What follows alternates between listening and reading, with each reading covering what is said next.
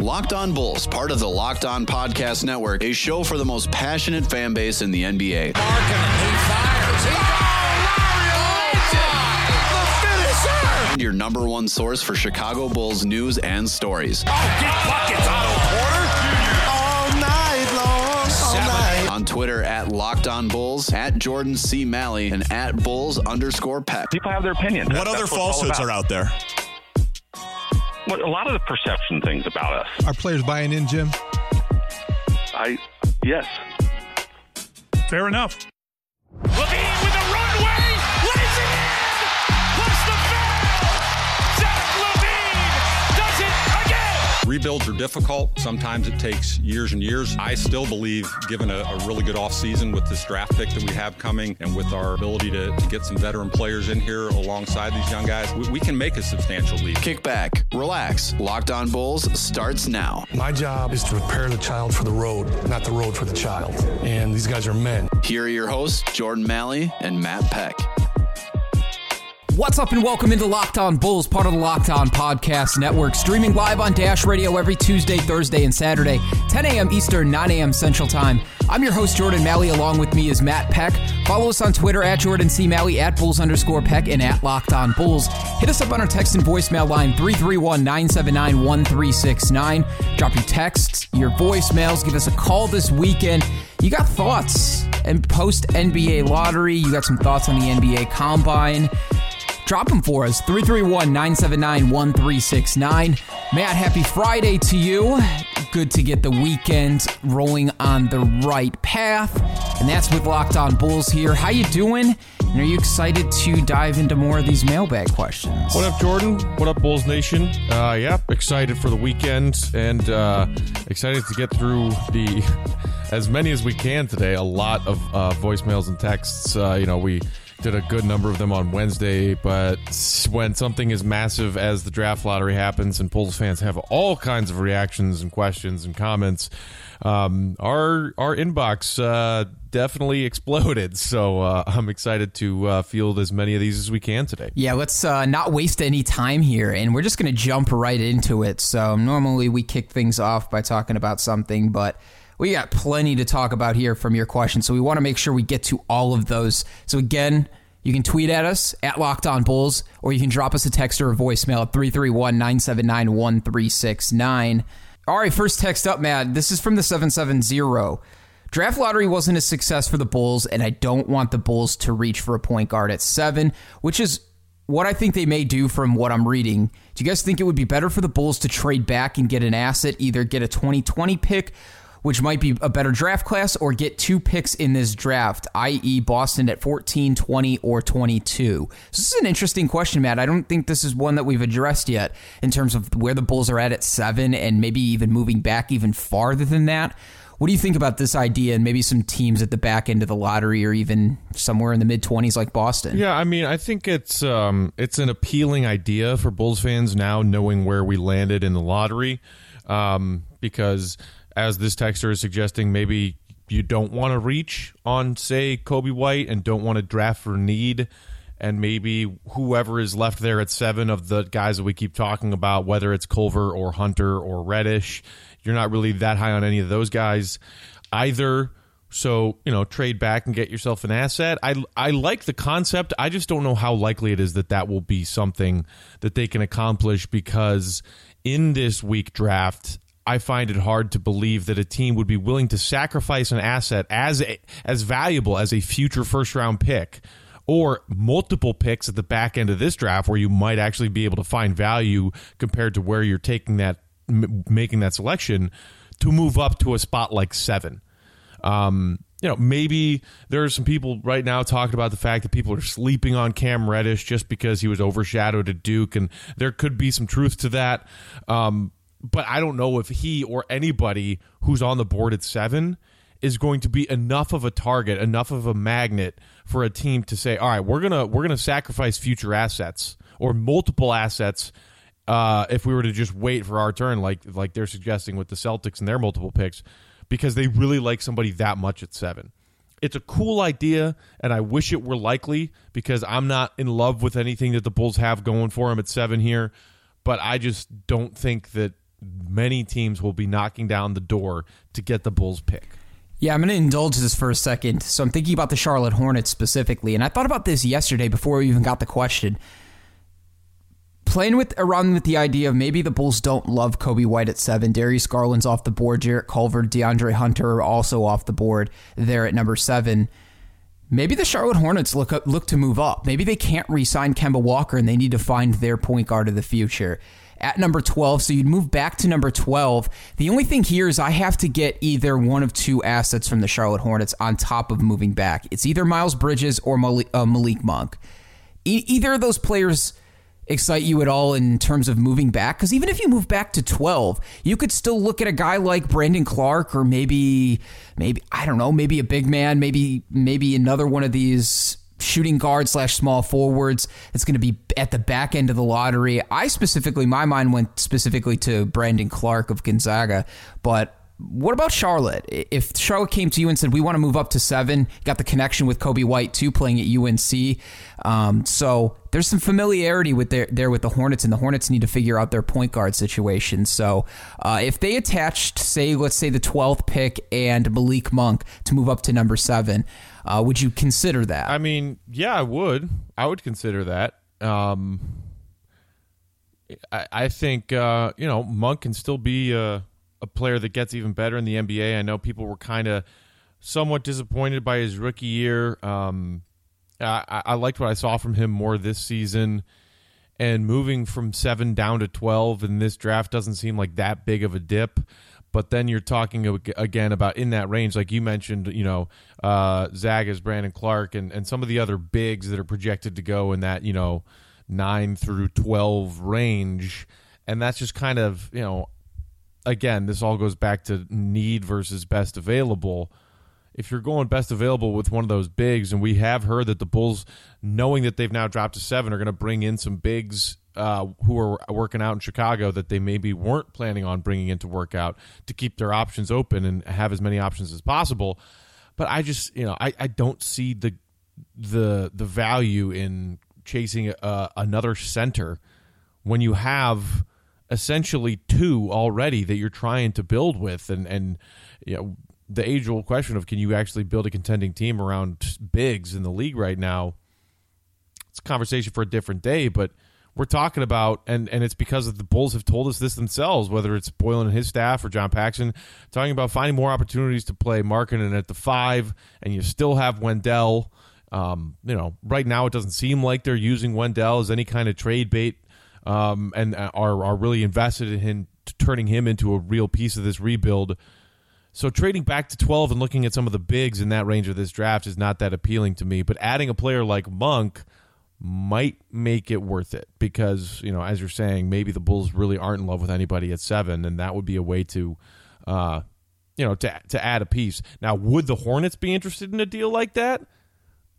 Uh, you know, that that that's hard to say. I like I don't know if they'd be willing to sacrifice Malik Monk to move up five spots. Yeah, he's been pretty decent. He had a pretty decent roll off the bench last year, but yeah, it'll be interesting. See what Charlotte decides to do, and maybe they still have to wait on Kemba Walker's decision as well. And I, I mean, as far, in terms of Kemba Walker too, I wouldn't put it out of the realm of possibility that they try to do a sign and trade. I know that's that's not like a fallback plan for them, but I could see that happening too if they can't find a deal and Kemba Walker's like, you know what, I want to go and try to win somewhere. Maybe he can help out the Charlotte Hornets similar to the way that Chris Paul helped out the Clippers by doing a sign and trade with somebody. So regardless, maybe some maybe the Hornets are looking to upgrade at the point guard position. So that was just one team just right off the top of my head that I could think of in terms of if the Bulls wanted to move back. But uh, thanks for the question. Appreciate it. seven seven zero. We didn't consider that before. Um, all right, so this one One uh, comes from the seven seven three, and it is one of the many point guard situations that we've been discussing recently, but with an added question that we haven't talked about yet. Guys, I'm intrigued by a two-year deal for Mike Conley. How would the money work? We only have twenty-five mil in cap space. That's generous. I assume you trade the pick, a couple of guys, uh, but then you still have roster spots to fill. Also, would the Reinsdorfs be willing to go into the luxury tax?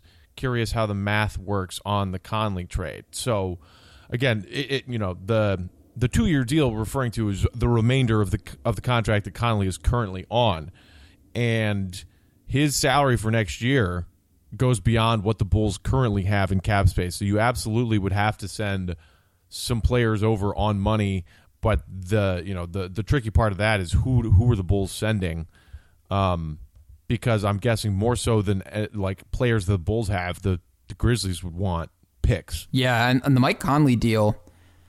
It's not as far off as you think it is, at least for our texter. Think about it. The Bulls are going to have, hopefully they get they get that Omaira Sheik money coming in. They're going to have like twenty-four point five million dollars to spend in free agency. And they have limited spots, too. That was something else we talked about. So if realistically you're looking at a deal for Mike Conley, you're probably closer than you actually think. You're at about eight million dollars, and that's before you add any players from the Bulls into this trade. So you trade that first pick, say you trade the seventh pick for Mike Conley, and then you have to add a couple other pieces. Let's just say for for hypothetical situation here that you that you have to trade away maybe Wendell Carter Junior or Chris Dunn or a combination of both of those guys, or maybe you have to give up another first round pick uh, sometime in the future here. If you add Chris Dunn and Wendell Carter Junior, that's about ten million dollars there combined between those two players. So you're right at thirty. You're right at about that ballpark of thirty-two to thirty-four million dollars in terms of matching salary. So there's an avenue where the Bulls can make this work and still not go into the luxury tax. You just would have to end up giving up two some. I mean, Wendell Carter Junior being one of your biggest assets, and then Chris Dunn two on top of that. So I think there's a path for the Bulls to do this. This is just a question of, do you want to hamstring yourself now, not only for free agency this summer, but going into next summer too? Do you feel confident with the team that you have for the next two years? Um, that's the biggest question that I think I have there. And sixty-two million dollars for the next two years is a whole hell of a lot of money for Mike Conley. Yeah. And the other part of the question about would the Bulls go into the luxury tax, that's an interesting one, because I believe in this, uh, you know, new age rebuild, whatever number you want to put on this rebuild, essentially since the baby Bulls era, they've gone into the luxury tax one time. Um, and one, one time. time. And look, I like I I don't see the point in criticizing the you know ownership or the front office when it comes to spending money, and the you know the the tired narrative from a, a part of the fan base that says this ownership group is cheap, the front office is cheap, they are they're all about money, hashtag cash considerations, all that jazz. Why, why you know they never go into the luxury tax? All right, well, sometimes that is a valid complaint if going into luxury tax would benefit a team that was competitive and wanted to reach another level of competitiveness. There is zero point in paying a luxury tax for a team that won twenty-two games. And going into next season, when when you know the fan base that's still sticking around and wants to see this through, want to see them make a big jump next year and maybe be a fringe team fighting for a playoff spot, then you can start to question whether or not it's worth it to go in the, into the luxury tax. You know, and, and as far as the fans are concerned, it's it's, it's not the fans' luxury tax dollars. It's You know, we don't own this team. So for, for the fans, it's like, well, you're you're billionaires. You'll pay the luxury tax. It's easy for us to say that. It's easy for us to stand in our shoes and point at people that are billionaires and say, pay pay the tax, pay the fine to, to go over the cap, to make our team better. And I'm not I'm not saying that that's, you know, wrong for fans to have that opinion. I'm just saying when you're thinking about it logically, why pay the luxury tax for a team that stinks? That's a good point. Now, I, you know, I think the team will stink less next year than it did this year. But is it worth it to go into the luxury tax next season? I'm not saying that they absolutely should.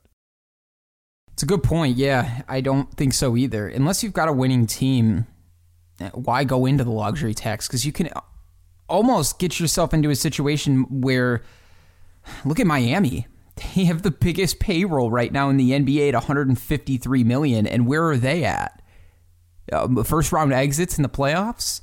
And a bunch of guys that you're really not all that excited about? Like, Hassan Whiteside deal killed them, but still, you make a couple wrong moves, and you are in the luxury tax for more time than you maybe wanted to spend there, so like you said, Matt, I think the evidence is right there when you said that the Bulls have only been in the luxury tax once in, what, the last decade, you said? So I think that kind of answers your question, and I don't think the Bulls are in a position where they feel like they're ready to win right now. So they want to get better, but I don't think the Bulls feel like they're in a position where they need to right. overspend and do anything you know, crazy like that. When, when I would have a complaint about not being willing to go into the luxury tax is, say, three or four years from now, when you got to keep Markkanen and sign him to likely a max deal or close to it, and you are trying to lure a free agent or maybe two who are already stars in their prime to come join the star or two that you have to make that real leap into into championship contention.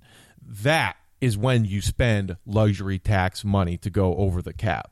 So fast forward to, you know, three or four years from now, when that's the situation they're in, they absolutely should be willing to go over the cap if it helps them try to get competitive and not just let's, you know, make a couple of, you know, home ga- playoff games a thing again regularly, but let's actually go try and win a championship. If you're trying to win a championship and you are the Chicago Bulls, the fourth wealthiest franchise in this league, you damn well better be willing to go into the cap when the situation calls for it. Totally agree. Let's head to our first voicemail of the day. Again, three three one, nine seven nine, one three six nine, the place to drop your thoughts. Hey, guys. Uh, I just wanted to call in because I am one hundred percent sick to my stomach of all the Bulls fans, Bulls media, just crapping all over the Bulls and having the worst attitude about the Bulls still being one of the worst teams in the N B A, that the front office sucks, that we're going nowhere, and I'm so sick of it. Um, I love all the Bulls content. I need it. I'm a huge Bulls fan, but all the, the naysayers and people crapping on the Bulls is making me so tired of it. And the reason is John Paxson is one hundred percent correct that there's no way a free agent is going to, a top-line free agent is going to sign with the Bulls if they're not better. Um, that's the one hundred percent fact of it. You, you need to have a good team, uh, obviously the cap space, and look at all the teams that have failed that are supposed destination cities, but they weren't good enough. Or they didn't, obviously they didn't have the cap space. The Lakers, they, they've struck out countless years um, after Kobe until just LeBron, he, he essentially is, is in his uh, twilight of his career and, and wanted to set up his media empire.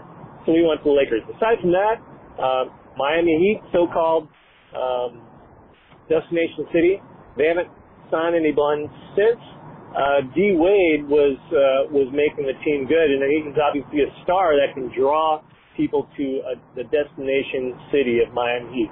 Knicks, they've stunk for forever. They have the cap space, and uh, they do stink, but there's stars that are trying to coalesce to, to go there. We'll, we'll see if that actually happens.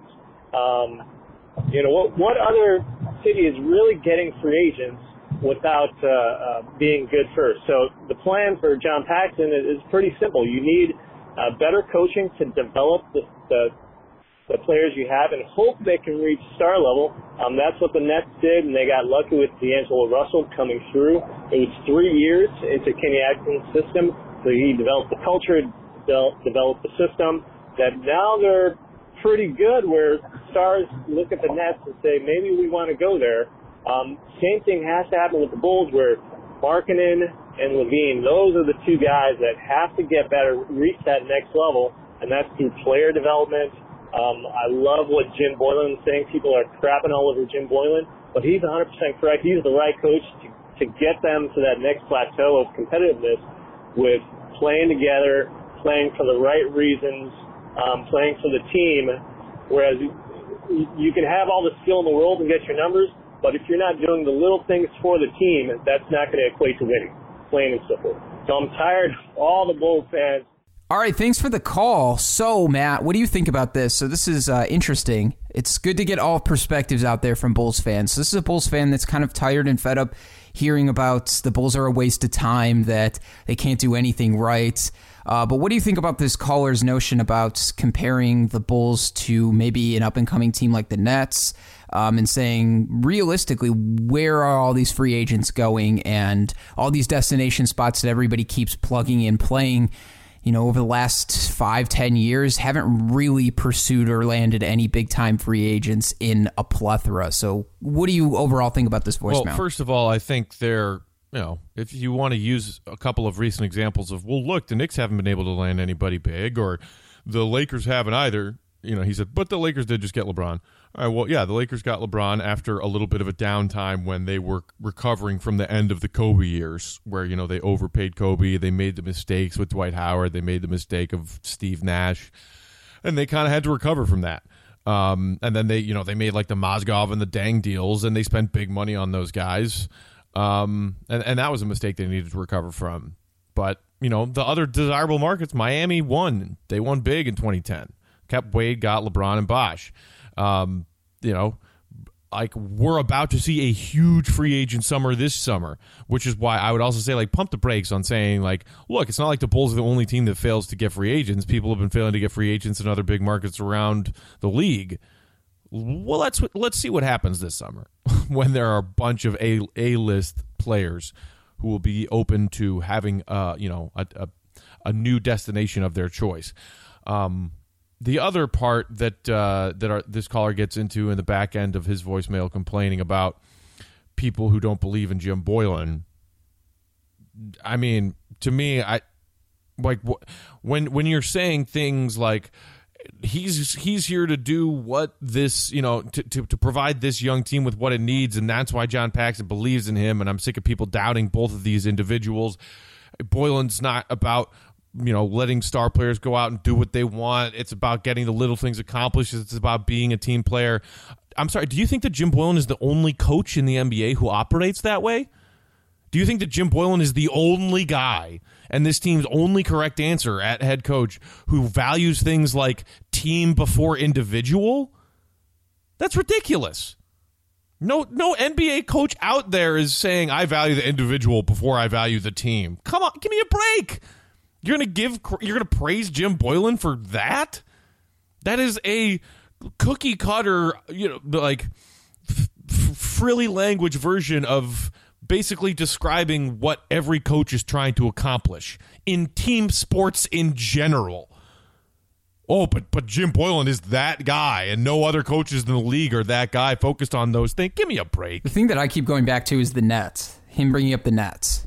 So I appreciate you doing that, because this is it's like actually a good snapshot snapshot to look at a team that went from total dismay and sinking in purgatory and quickly turned it around in uh, a matter of three years. So w- when Sean Marks was hired as their general manager, he was hired in twenty sixteen. In three years, look at where the Nets are compared to where they were when they made that K G Paul Pierce trade.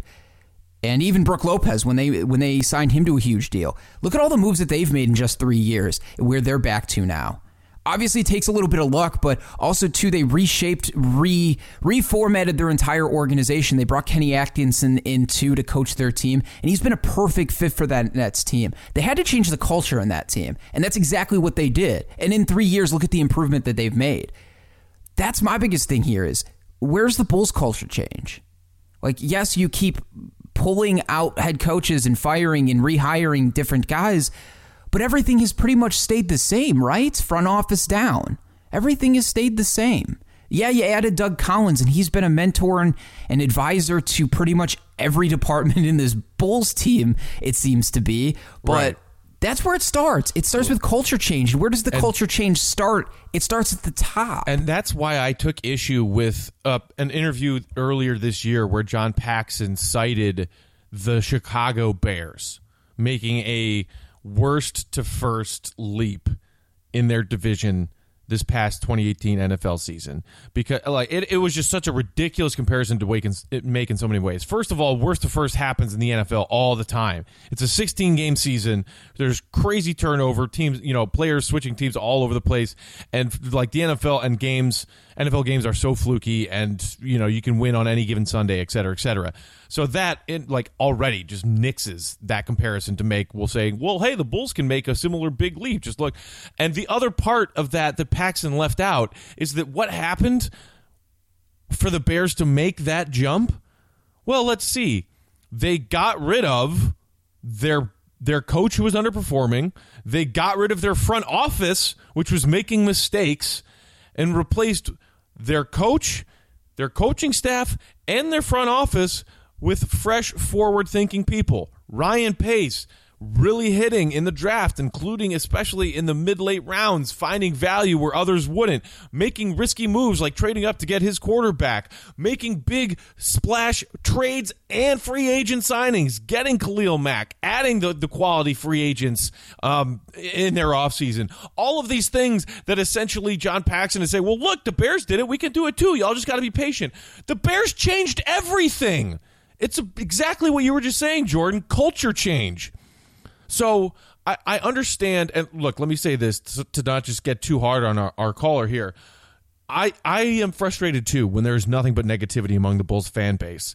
Um, find some positive somewhere. Find some optimism somewhere, because otherwise, like, why the hell are you a sports fan if all you're going to do is crap on everything? I get that, and that's why I tend to avoid certain blogs and certain people on Twitter who are just nothing but negativity twenty-four seven. I can't stand it, so I'm with you there.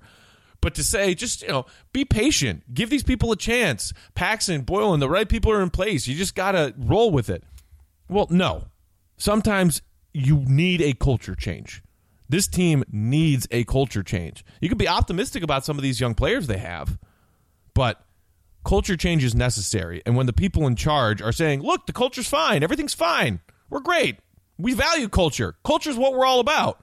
And you haven't changed culture in close to two decades, that's a problem. Yeah, I don't have much to add to that. On top, uh, the only thing that I would say is I think our tech, our caller is right about one thing, um, specifically talking about free agent signings. Over the last couple of years, we've seen this trend to start to happen where big-name guys are staying with their teams, and this is what the N B A kind of wants to happen. They want those guys that have their bird rights that can qualify for Supermaxes to stay with their teams and not move around. So the N B A is actually... Ma- I mean, but but they but they aren't, though, Jordan. Like, the Supermax had the opposite effect.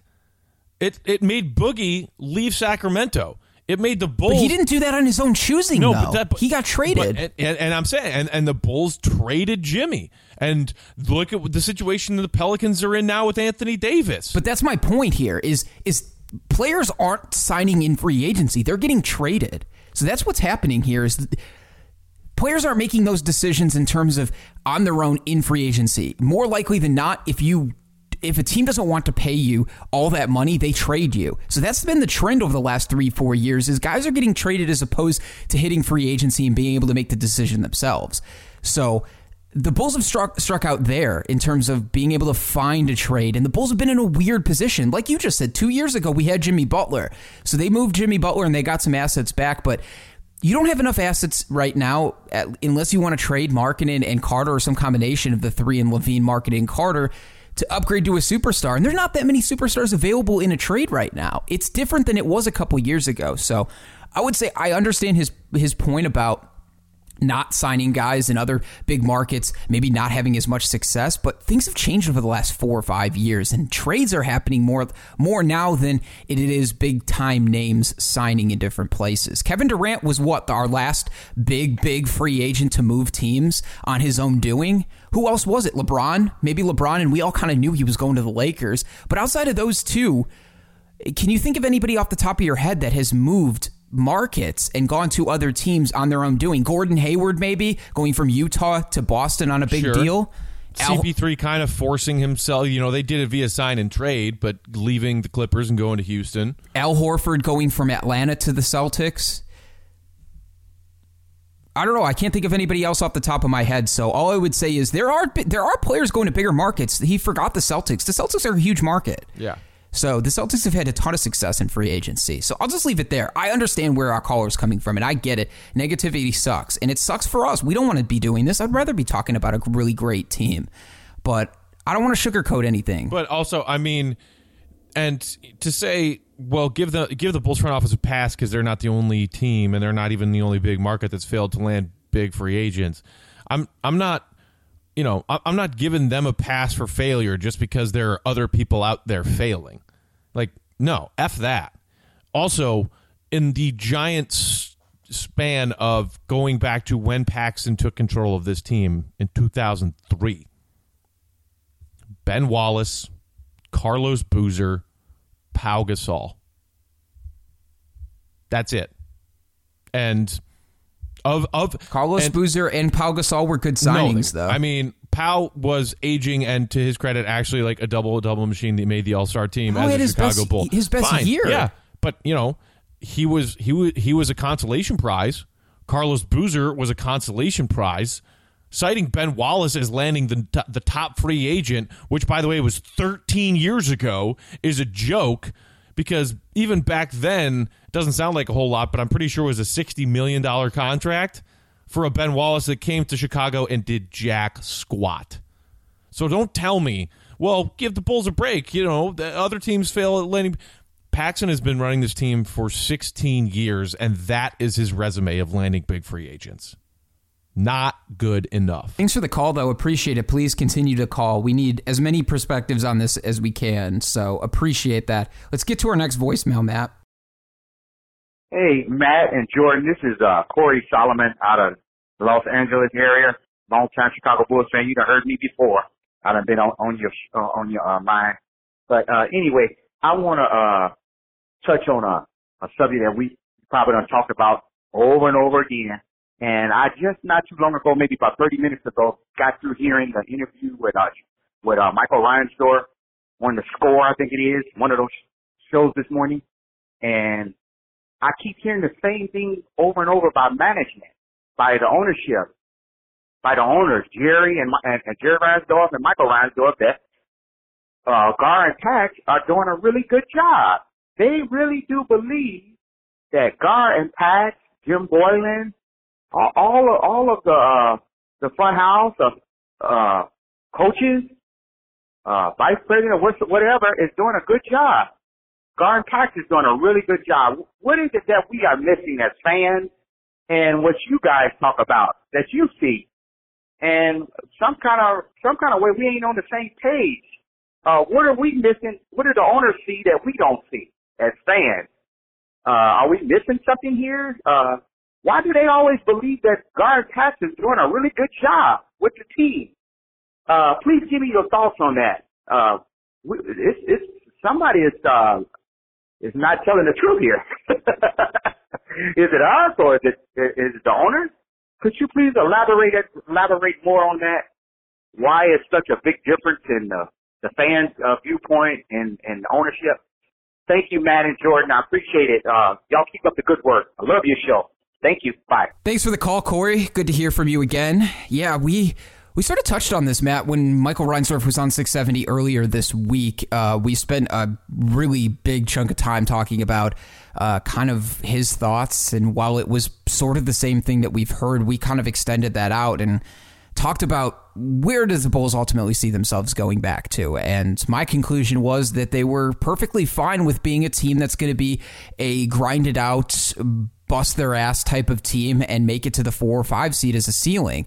You know, I said going back to the Otto Porter trade, and I know I sound like a broken record, but that's really where it started. They punted on free agency over the next two years, and they they took a safer route and maybe lowered their ceiling a little bit, but they figure that they can get back to being a competitive team quicker with Otto than maybe taking a risk or a chance on a top free agent and striking out completely this summer. And, you know, hanging their pockets out of their, their pants and saying, you know, we didn't we didn't sign anybody. We got all this money and all this flexibility. Now we're back in the same boat. So that's that's where I'm at. I think that they've they've changed their course or their outlook on this team in terms of we want to get this right and get back to championships. And now they're back to, you know what, we saved some money and we can be competitive along the way, and we'll see where this team takes us. So I don't know. I, I, I if I had the answer, I would probably be hired as the next G M or basketball vice president of basketball operations for the Bulls, because it seems like nobody gets a clear answer. And that's where I'm stuck. It's like I'm sick of hearing what John Paxson and Gar Foreman's jobs are and having to, to list off their job description every time these guys go on air. So that's just kind of where I am at. I'm not angry about it anymore. I'm just kind of apathetic at this point. Yeah, it's um, it just, you know, it, as you and I said, reacting to Reinsdorf's most recent interview, um, which, you know, Corey here is alluding to, it's just kind of the same old crap that you you know, you you don't enjoy listening to it, but you're not necessarily surprised by it either. But you know, the the thing that I would point to is that the reasons that they believe in the people that they have running this team are all the wrong reasons. And most of it is built out of loyalty, just absolute loyalty in, you know, like the Reinsdorfs are loyal to Paxson and Foreman because Foreman and Paxson are loyal to the Reinsdorfs. It's a two-way street. And um, honestly, it's something that uh, our most recent interview with Casey Johnson, you know, he was talking about a little bit, because you and I always ask him about this, the job security of the, these people in the front office. He gets asked about it constantly, almost to the point where he gets sick of answering the question. But the the way that he has best described it to me is it is just loyalty. It's a two-way street of trust. It's, you know, or you call it the circle of trust, you know, like the, the De Niro joke from Meet the Parents. With the knowledge you've been given, you are now on the inside of what I like to call the Burns family circle of trust. See, if I can't trust you, Greg, then I have no choice but to put you right back outside the circle. And once you're out, you're out. There's no coming back. That's it. We're starting our own circle of trust. And guess what? You're not in it. Well, you can't start a circle of trust. It's my circle. You know what? You don't have a patent on the circle, Jack. And by the way, you're not even in your own circle right now. That is untrue. I say who's in or out of the circle. That's what it is. And that's a, you know, that's not a good thing, because if the people that you keep in your circle of trust are the same people and you just keep saying the same reaffirmations to each other back and forth, then you're never going to change anything and nothing's going to get better. But the one thing that really uh, bugged me about this most recent interview from Michael Reinsdorf that Corey's talking about was when, you know, you and I joke all the time, Jordan, about how in multiple episode or multiple interviews over the past year or so, he keeps referencing Jerry West. Well, first of all, when I talked to Jerry West, it was he's an N B A legend, and now he's like this great valued executive who recently, you know, it was announced he's going to stay on and, and continue his job with the Clippers. And I've talked to Jerry West, and Jerry West really likes our direction. And it's like, okay, dude, why why are you obsessed with Jerry West? And maybe don't concern yourself with someone who's not working for you, but a different N B A organization, and probably not paying that close of attention to what it is that your front office is doing. He made an even more vague statement in a similar, you know, in a uh, similar justification of of why he believes the front office, to say in that interview, well, no other executives have come to me from anywhere across the league and said that they don't like what we're doing and they don't believe in what we're doing and that we're not doing a good job. As if that were something that would happen. Like, Michael Reinsdorf needs to realize that he, as an owner or, you know, part owner slash president running this team, and the people he has put in place to run the basketball team and make basketball decisions, John Paxson and Gar Foreman, are competitive. They are competing against other people in their positions across the league, just like the players that they hire and employ are competing against each other on the court every night. Do you really think that if executives around this league are schooling the Bulls and making the Bulls, a once respected organization, look foolish on a regular basis, whether it's getting fleeced in trades, whether it's doing this or that, that makes people say, wow, I can't believe that that got out. Wow, I can't believe the perception of the way that that player exited, or the way that they treated that coach as they were firing that coach, and all of those things. Why would executives in the league who are trying to be better at their jobs than the Bulls tell Michael Reinsdorf, hey, here's what you're doing wrong. You need you need to fire these people. You need to fix that. You need to fix this, and then you'll be better. Why? All twenty-nine other teams are trying to win championships and be better than the Bulls. So why would Michael Reinsdorf ever have a conversation with an executive that would say, or or, or an owner that would say, nah, you know, I'm I'm not really buying what you guys are doing. Why would why would anyone go out of their way to help a different organization? It's ludicrous. Yeah, and I just I go back to the White Sox thing with the loyalty thing you were talking about. You know, it's the same thing there. So if you're a baseball fan at all, if you're like me and you're a White Sox and a Bulls fan, you understand this pain. You see the, the parallels completely. If you don't follow baseball that closely, go just take a look at what the White Sox have done in their rebuild, and even prior to the rebuild. Robin Ventura stayed on. There was no coaching search for him when he was hired. After Robin Ventura was fired, there was no coaching search done for Rick Renneria. Kenny Williams has been around for God knows how long. And he'll probably still be be there until the end of time because he won the Sox a World Series. Similarly to John Paxson, he helped the Bulls win N B A championships. So he'll have his job for as long as he wants it. It's as, it's as clear as that. I mean, the the Reinsdorfs do things with loyalty. Exactly what you said, and they do it with both of their organizations. There's just not much of a difference. And and they and they put you know they put emphasis on loyalty to front office before they put loyalty to coaching or playing or or players. They were more loyal to the front office that predated John Paxson than they were to the greatest basketball player of all time and one of the greatest coaches of all time. Remember back when the, the dynasty was splitting up, and I'm not saying that I disagree with the fact that the dynasty split up when it did. I think they were lucky. They won that third you know, uh, title in the second three-peat by the skin of their teeth. Uh, that team was aging. That team was breaking apart. There were plenty of reasons why the dynasty broke up. But Jordan said, I'll stick around if you guys keep Phil. And if Jordan stayed, Pippen would have stayed. They would have, you know, built another roster that could have contended again. But essentially, before the season even started, it was like Phil Jackson and Jerry Krause were so sick of each other that it was like, all right, Phil's, you know, Jackson was was told by Jerry Krause, regardless of what happens this year, you're done. You're out. I can't take this anymore. And ownership backed Krause instead of the, at the time, and still one of the best coaches ever, the win, one of the winningest coaches ever, with the greatest player ever, who were saying, I'll only play for Phil, and Phil saying, you know, if we can work this out, maybe, maybe we can fix this. And then, back then, this same ownership group showed loyalty to management over the best coach ever and the best player ever. Why should we be surprised that that is still the case now? Appreciate the call, Corey. For anybody else who is wondering our thoughts a little bit more in depth, go back to earlier this week.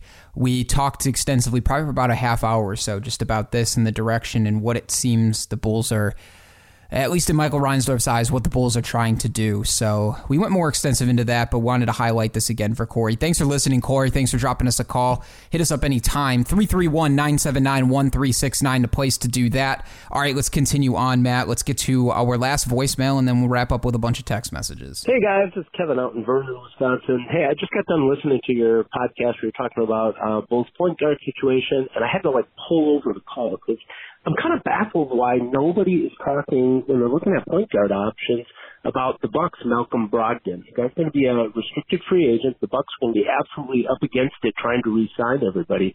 The Bulls get in early and offer, um, you know, a bunch of money to that guy, sixteen million dollars a year for four years, something like that. The Bucks are going to have a terrible time trying to match it. You know, look at this guy. He's a combo guard. He can play point guard. He can play shooting guard.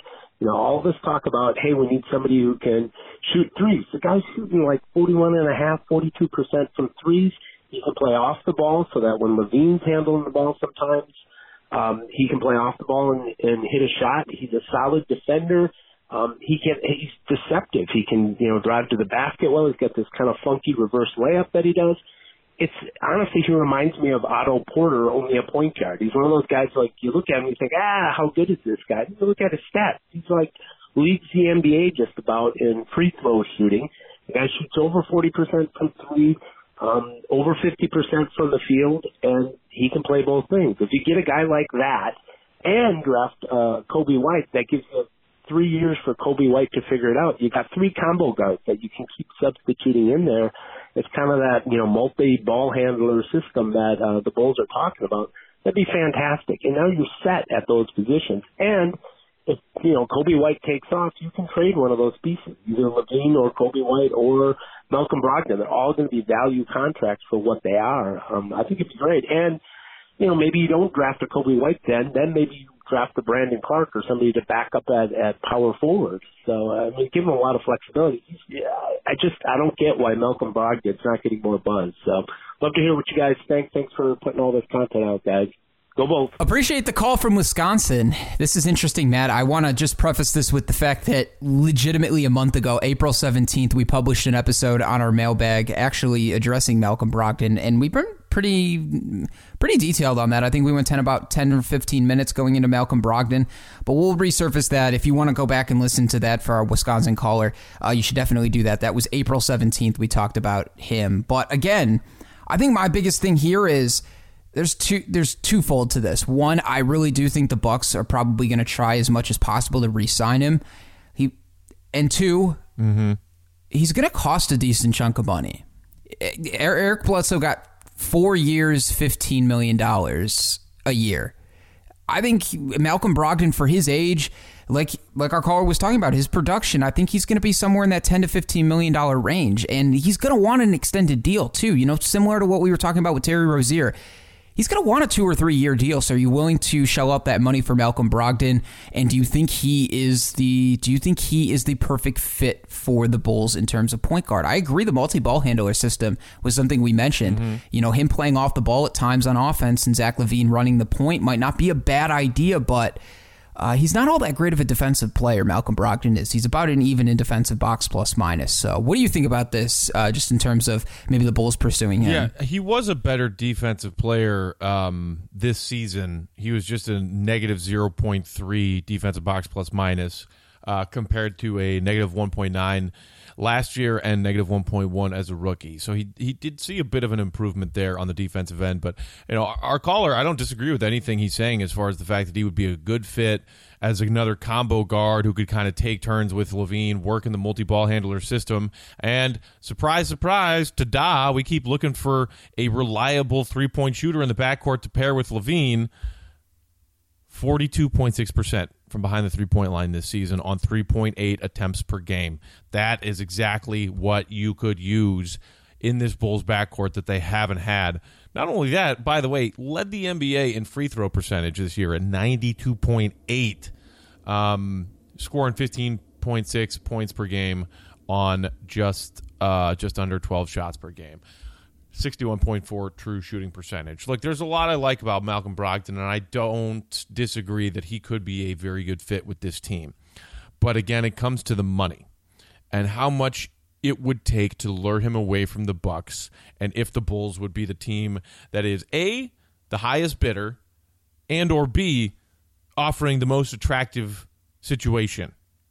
Come come be a part of our starting five. Come round out our starting five. We've got this young core, LaVine, Otto, Markkanen, Wendell. You can be our fifth starter in Chicago. Big market. Not a huge move. Just come on down to Chicago, which is way cooler and better and bigger and more awesome than Milwaukee or anything that exists in the state of Wisconsin. Apologies to our caller, who I believe uh, said that they themselves are from Wisconsin.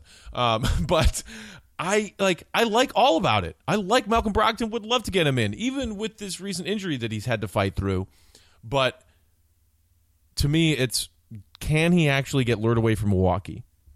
Maybe he is willing to take a, a more modest contract to stay with the team that has Giannis, the, t- the league's M V P, has a really quality complementary team, has a new coach, Mike Budenholzer, who could be on his way to winning Coach of the Year, and is probably, we'll see, you know, we got game two on deck tonight, the Eastern Conference Finals, but on their way to the finals, and most people are saying, well, whatever, they don't have a shot to beat the Warriors in the finals, but whatever. They right now still look like they are the best team in the East. It's not easy to leave that situation, especially if you're happy with your role.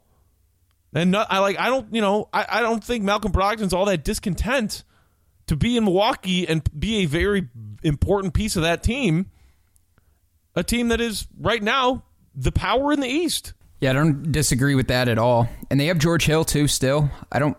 Yeah, George Hill's still under contract next year, and uh, they got Eric Bledsoe that they just signed too. So you've I mean the Bucks have a lot of guards. They have a lot of guys that can play the one and the two. So. Maybe maybe the Bucks just say, you know what, we're out of money, and if you want to go make the money and find a multi-year deal, I don't think we can afford it. Thanks for your service, but uh, we're going to have to move on at this point. The, I really do like Malcolm Brogdon, too, and the age and the timeline kind of matches up similarly to a lot of the other Bulls players. Uh, the one thing I wanted to mention, Matt, out of all the point guards in real plus-minus last season, so that's one hundred two point guards uh, filtered, Malcolm Brogdon came in at number nineteen in real plus minuses at a positive one point six two. Um, some other interesting names, just as we're talking about free agency, free agents here. Ricky Rubio came in at twenty-one at a positive one point three five, and Patrick Beverley came in at number eleven at positive two point six seven. So you got the number eleven, number nineteen, number twenty-one point guards in real plus minus that are going to be on the free agent market this summer, and three legitimate guys I think the Bulls should pursue. So uh, that's at least good to see. Malcolm Brogdon drops down in defensive box, uh, defensive real plus minus to the thirty-fifth best defensive guard uh, out of all the point guards. So he's not great. He's been in, slightly a negative there, uh, but still, I'm talking about three top twenty-five real plus minus players, point guard specifically, being available this summer. So um, I'm on board, man. I- I'm on board for Malcolm Brogdon. I'm just curious what his asking price is going to be. Yeah, we'll we'll see. Um, yeah, would be a really nice addition. Uh, don't know how likely it is between luring him away from Milwaukee and being the team that can give him the best offer. Do agree. I do agree with that. And like you said, too, the, the three-point percentage shooting per oh game gosh. has been, I mean, it's a dream, man. His career yeah. is a forty point eight percent three-point shooter on three point two attempts. That's a dream. That's a dream. That's better than the thirty-eight point five that Denzel shot last season. it's, it's true. Uh, Malcolm Brogdon shot forty-two point six percent last year, by the way. So uh, I would be down, man. I, I'm down. I'm, I'm willing to listen to offers. Uh, so we'll keep an eye on him. Thanks for the call. Appreciate it. Uh, let's get to some text messages, Matt, before we get out of here for the day, for the weekend, actually. This one from the six three zero. What if the Grizzlies get... This, yeah, what if Grizzlies gets the seventh pick, top ten pick uh, next year, and Chris Dunn from the Bulls, and the Bulls get Mike Conley? By the way, my prediction is they draft Coby White and sign Terry Rozier. So start with that first one. And what if the Bulls offer seventh pick, top ten protected next year, and Chris Dunn to get Mike Conley? You doing that deal or no? Uh, no. No, I'm not. Because I think that the Bulls can be, a, not can be, very well might be a lottery team again next year. And not to say that they might have one of the ten worst records in the league next year, but I think it's certainly possible. And I'm not, you know... Well, so so you're saying a top ten protected? Yeah, in twenty twenty. And they're seven this year and done for Conley? Correct. No. I, I, I just, I, I don't think that Mike Conley's the answer. I don't know why people are harping on this. Um, you know, I, I just, it, it, I mean, that's not a terrible package of things to surrender. The seven pick this year is kind of, eh. And maybe, you know, if the Bulls end up in the lottery again next year, as I was saying, you might be able to actually keep that pick. But then, of course, there would be stipulations beyond that for when it would actually convey, as there usually is. And Dunn, who we're saying, you know, if you can get anything for Dunn, take, you know, take what you can get. But again, I, I just, I'm not that high on the idea of Conley coming here. I, so, like, to me, it's just like, it's an interesting proposal. I just... I don't know. I'm I'm done. I'm I'm I'm sick of talking about Mike Conley. I don't think he's the right answer. I like Mike Conley. I think it would be a good idea if the Bulls are just going to fully gas this into, you know what, we're going to try as much as possible to try to win for the next two years and then see where we come out on the other side once Otto Porter's deal's off the books. We actually have money to spend in, in free agency. And then you're going to be talking about uh, one year left on Zach LaVine's deal. You're going to be talking about Lauri Markkanen needing contract extension. And two years down the road, you're going to need Carter with a new contract extension too. So I think it's it's about what decision and what path the Bulls want to go down. And that's it's funny and ironic that we're saying that, considering we don't really know what the path is, and we haven't there's been more time where we haven't known what the path is with this rebuild than there has been time where we know exactly what the path is for this rebuild. So uh, just just to give you an idea of right. Mike Conley's stats last year, twenty-one point one points per game, six point four uh, assists, two point eight rebounds, and one point three steals. He shot forty-three point eight percent from the field, thirty-six point four percent from three, and he had an effective field goal percentage of fifty point seven. Matt, that effective field goal percentage is his second highest of his career, eleven years. That that percentage second highest of his career. So he had a really good season coming off uh, a lot of injuries and only playing twelve games in twenty seventeen, twenty eighteen. So if he could stay healthy, he would be awesome. But again, it's just weighing his production with also the money that he makes. And that's the, the tough thing to get past. Similarly to Otto Porter, right. It's tough to get past his money and kind of how underrated he is in, in the league so far. So well, and if you think about it as the pieces going in either direction, and you know this goes back to a, a question we had at the beginning of the episode about Conley and the money, he's due thirty-two point five next year. God, I forgot. I thought it was like twenty-seven. thirty-two point five. That's disgusting. And thirty-four uh, million in twenty twenty, twenty twenty-one.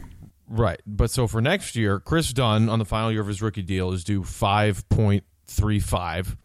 And with the seventh pick that the Bulls would be sending in the trade, that uh, salary in the first year of a rookie deal is starting at five point three.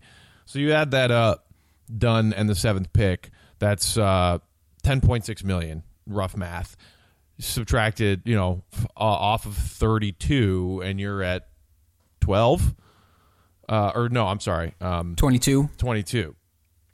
So as far as the other question of, like, how do the Bulls round out the roster? Are the Bulls willing to go into the luxury tax for a season that will probably be a non-relevant one? I don't know, man. That's, that's a lot of money. Yeah, and I think the Bulls have...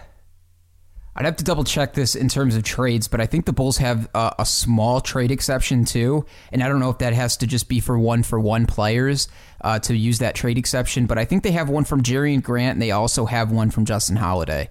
Um, but I'd have to go back in detail. It's nothing major. It's like one or two million dollars for both of those guys, maybe three million dollars. Uh, so they could use that as well to maybe save a little bit of cap if they wanted to do this. But Uh, like you're saying, you're only going to have like two million dollars right. to sign one other player, and you still see, need somebody to back you up uh, in your front court. You still need somebody to play center. I mean, you're not going to have Felicio play center. So, uh, right. yeah, so there's a little, there's a few bumps in the road if, if the Bulls really wanted to pursue him. But, uh, yeah, like I go back with Mike Conley, a conversation. I think there's other teams out there that can make a better offer than the Bulls will. And the Bulls would have to, I think, overpay Uh, in order to get Mike Conley. So we'll just we'll see where it goes, but appreciate the text. All right, Jordan, this one comes from eight one five. I should preface this scenario by saying I am not a crazy Bulls fan that thinks this is possible. Uh, I just present it as a fun situation and could lead to a fun conversation. So on Wednesday's podcast, you said the Bulls should take a big swing. What if in Philadelphia they put Ben Simmons on the block due to his odd fit, salary cap issues? What is the most you'd give up for Simmons? Would you go Lowry straight up for Simmons? Here's my quick response to that. And I know that, you know, this person's saying just a fun hypothetical, so I won't rake you over the coals. No, that's crazy. I think Simmons is one of the more overrated players in the league right now. There's no way in hell I would do Simmons for Lowry straight up. I don't want Ben Simmons. The guy can't shoot. He's overrated. No, stop. No. Leaving my personal opinion out of it, uh, the Bulls are going to have to give more than just Lowry Markkanen for Ben Simmons. Which is crazy, right? Because in my opinion, Markkanen is more valuable than Ben Simmons. Uh, I don't know about that, man. Ben Simmons can't shoot! Dude, in a best-of-seven playoff series, Ben Simmons becomes the smallest player on the court. Literally and figuratively. I see I see your point. I get it. And he doesn't shoot threes. And that's a huge problem. Like, look at the 76ers. Look at the way pe- teams were playing defense against him.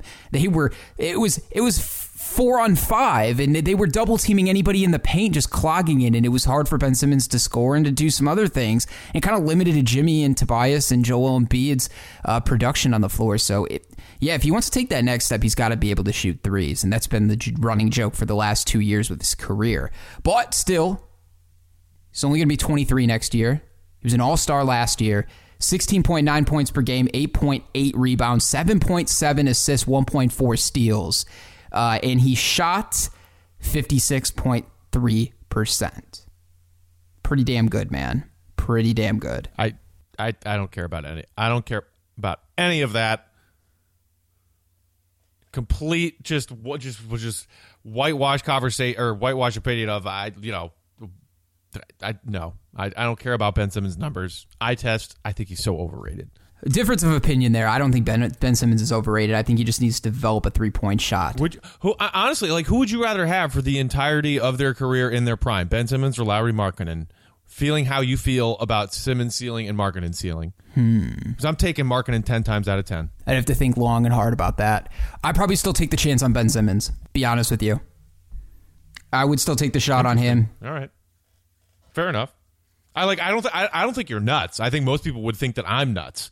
But I just I just, you know, I I think the Markkanen ceiling is so much higher. Um and, and Simmons, especially as it comes to what you can do in the playoffs when things get really, you know, uh, gritty and, you know, you're you're trying to figure out mismatches on, you know, a game-to-game basis and make, mid, you know, in-game adjustments in the way that when his lack of shooting and the way that defenses just completely adjust their strategy towards daring Ben Simmons to shoot, it changes everything. As opposed to a regular season game when he's like this great distributor who's like, you know, a new age Magic Johnson, this oversized point guard, whatever, whatever, whatever. Not not trying to sell him short on those skills. I'm just saying um, we, we've seen repeatedly so far that Ben Simmons shrinks in the playoffs. And not like, again, I can't even say anything about Markkanen in the playoffs because the Bulls haven't gotten there with Markkanen yet. I'm just saying I would take Markkanen over Simmons. And I know that I'm probably in the minority of that opinion. uh, yeah, I think you are too. And, you know, I'm just looking at Ben Simmons' usage rating, or his usage percentage, twenty-two point three percent in his rookie year and twenty-two point one percent in his uh, sophomore season.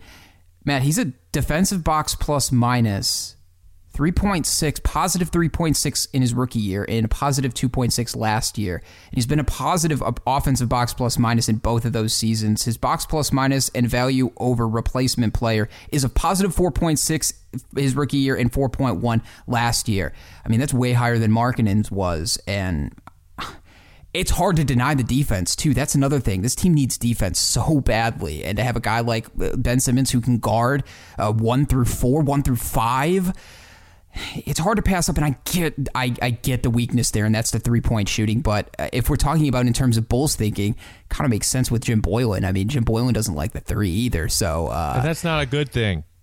No, I know, I know. I'm just saying in terms of the perspective of the Bulls. So I love Lowry, too. This is not to shit on Lowry either, but you just got to understand the value of Ben Simmons around the league, even with some of the weaknesses he does have. I mean, they were they were talking about LeBron for Ben Simmons swap. If we're if we're at that stage, then Lowry for Mar- for Ben Simmons straight up, it just it, that's not even in the ballpark. Yeah, but uh, you're also talking about two people who are at the very beginning of their N B A careers versus one who's very near the end in that scenario. We're also talking about LeBron James, dude. LeBron James, LeBron James, LeBron James. Dude, he doesn't care anymore. He's he moved to L A. He's starting to work on his business. He does his barbershop H B O show. He's working on Space Jam two.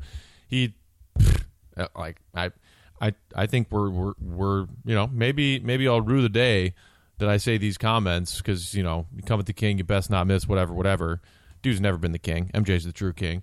Um, I think I think LeBron's done caring about winning at basketball. I I truly think he is, and it showed this season. It's gonna be interesting to see what happens next year when he's fully healthy. I still don't think he was fully healthy, all especially when he came back.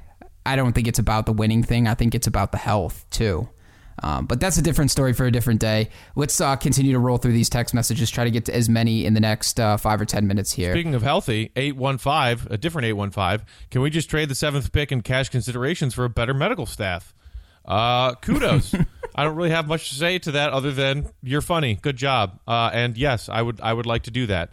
I don't know if I want to give up the seventh pick for a better medical staff, but, you know... Find new people, find better people, oh, and pay them money. That's a good one. To do a better job. All right, this one's from the seven seven three. Hey, guys, this is Darian from Inglewood. I just want to say I am pissed about the lottery, but I will be an adult about it. I'm really pushing for Anthony Davis to get traded to the Lakers for the last package they offered, including their new top five pick. I feel if the Bulls can at least try to be the three, the third team in this trade, we could come away with some good pieces, maybe Lonzo Ball or maybe a pick. Uh, willing to take on salary if the shoe fits, but mainly stack up on the lottery picks. So it sounds like Darian wants the Bulls to continue to go young and continue to figure it out through the draft. And sounds like he might be on board for Lonzo Ball as um, well. Yeah, I you know I feel like we talked about Lonzo uh, pretty extensively yesterday or the day before. I can't remember. Um, If if they can yep. make themselves a useful third party in a trade like that, as Darian's suggesting, then you know I'm I'm open to that idea. But I am I'm you know, I'm not making it a huge top priority to go get Lonzo Ball. Look at you coming around now. You know, a couple months what? ago, you were just you were shitting on Lonzo Ball, and now you've come around a little bit. That's good. That's good to hear. I mean, mostly, I you know, a lot of it is. You know what? You can That's, just loosen up and call me LeVar now. We've been on this well, thing we for have, a long we do, time. I do I feel. I do feel like now. we. I can't stand that guy, I and I don't oh, want him anywhere near it. my team. I'm I'm I'm, I'm dead. I'm dead it. serious, dude. Everybody said, "Well, he's calmed down. He's way less loud and obnoxious once he got a talking to from, you know, Lakers brass, whatever, whatever." You know. It's it still weighs as a, a factor, in my opinion, about bringing Lonzo to Chicago. It does. And if you think that's, you know, silly and stupid, whatever, fine. You can think that's silly and stupid. I I don't want that man anywhere near my basketball team. I think he's I think he is a cancer. And I think he's a cancer for his children. And I think that, to me, is more upsetting. People saying, he turned his son into the number two pick with all of his pomp and, you know, you know, chest pounding and all that stuff. Okay, yeah, that's true. But that doesn't mean that he is a good influence on his children. He pulled one of his younger children out of high school and sent him to Lithuania to play professional basketball. Oh, gee, what a surprise. That son of his fell into a deep depression. God. Basketball-wise... Yeah, we know that Lonzo is not a great three-point shooter, and he's not a great free-throw shooter, but he's a wonderful playmaker, and this Bulls team needs a wonderful playmaker. I get that. I get all of that, and that's why I've slowly started to come around to the idea of not being a terrible idea, and as if you know, as long as the Bulls aren't sacrificing the farm to get Lonzo Ball, then maybe bring him in, but to me, it's still like, I just, I cannot stand LeVar See, Ball. That's what I'm talking about. You need somebody like me to um, loosen you up a little bit, because you, know, you, you wound up. And I don't want him anywhere near my team. I don't think you'd have to worry about him all that much, considering Lonzo and LeVar's relationship lately.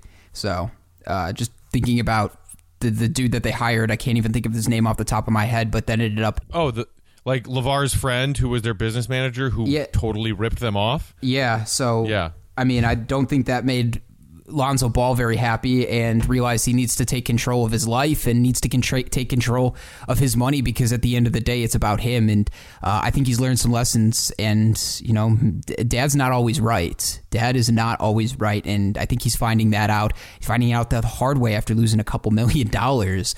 So I don't think you really have to worry about it all that much. Like he's still, he's still got two other sons he needs to concentrate on. And LaMelo being one of those next up and coming stars, trying to still get him to college or maybe into the G League. Who knows what's going on with him, but I don't think it's going to be as big of an issue as people thought it was going to be when Lonzo was coming out of U C L A and and going into the draft and all of that. So um, yeah, that that's how I feel on it. I don't think he's going to be as big of a distraction um, just because of the relationship those two have now. But but I'll be honest with you, if the Bulls traded for Lonzo Ball, I would try my hardest every single day. I would don't care how many emails I have to send. We at some point, we'd get La- LeVar Ball on this show. Um, I'll just I'll just tell you this. One of my favorite movies, The Usual Suspects, the greatest trick the devil ever pulled was convincing the world he didn't exist. That's you just now saying you're not worried about LeVar Ball. You are a hater. I'm not, man. He calls out the Lakers front office all the time. Why wouldn't you want that? I mean, you, you then you would have a public figure. If things don't go right here in Chicago, you have an actual public figure calling out the front office. Yeah, sure. Let's, You'd be on the side of the fans, let's, man. Let's bring in Lonzo. Let's bring in LeVar to mix things up. Let's sign Derrick Rose. Who the fuck cares? Let's do it. Let's go crazy. Let's see what happens. Let's play, let's play Russian roulette. Good. That was good. I'll give you that. A little laughter never hurt nobody. I think that's a little dramatic, but we'll leave it there. We'll leave it there. Everybody else, three three one, nine seven nine, one three six nine.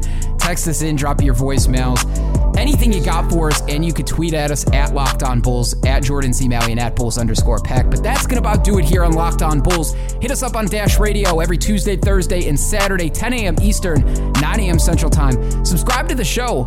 Make sure you're subscribed to Locked On Bulls. All it takes is one press of the subscribe button, and you have our episodes in your podcast provider as soon as they drop. Sometimes we don't tweet out the links. Sometimes the tweets, the links on Facebook aren't shared right away. But in order to make sure that you have our episodes right away, hit that subscribe button. That's Himalaya, Apple Podcasts, Google Podcasts, Spotify, anywhere you get your podcasts, we are sure to be there. Thank you so much for listening today. It's been an exciting, disappointing roller coaster type week with the lottery going on. So we got plenty to talk about over the next couple of weeks leading up to the N B A draft. Looking forward to hearing from all of you guys to continue to drop those texts and voicemails. For Matt Peckham, Jordan Malley, Bulls Nation, have a wonderful weekend. We'll be back on Monday with a fresh episode. For Jordan and Matt, we are out. Deuces. Cuomo, not Chris Mo. Hey, man, you Cuomo. Been... LeVar, get your head oh, straight. Cuomo. Like like Chromo, like Google, like the Google, Google Chrome. Stay in your lane. Locked On Bulls, a show for the most passionate fan base in the N B A. Hosts Jordan Malley and Matt Peck dive into the best Bulls news and stories around the N B A. Locked On Bulls is live on Dash Radio every Tuesday, Thursday, and Saturday, starting at ten a.m. Eastern, nine a.m. Central. For more content and to stay up to date, head over to locked on bulls dot com.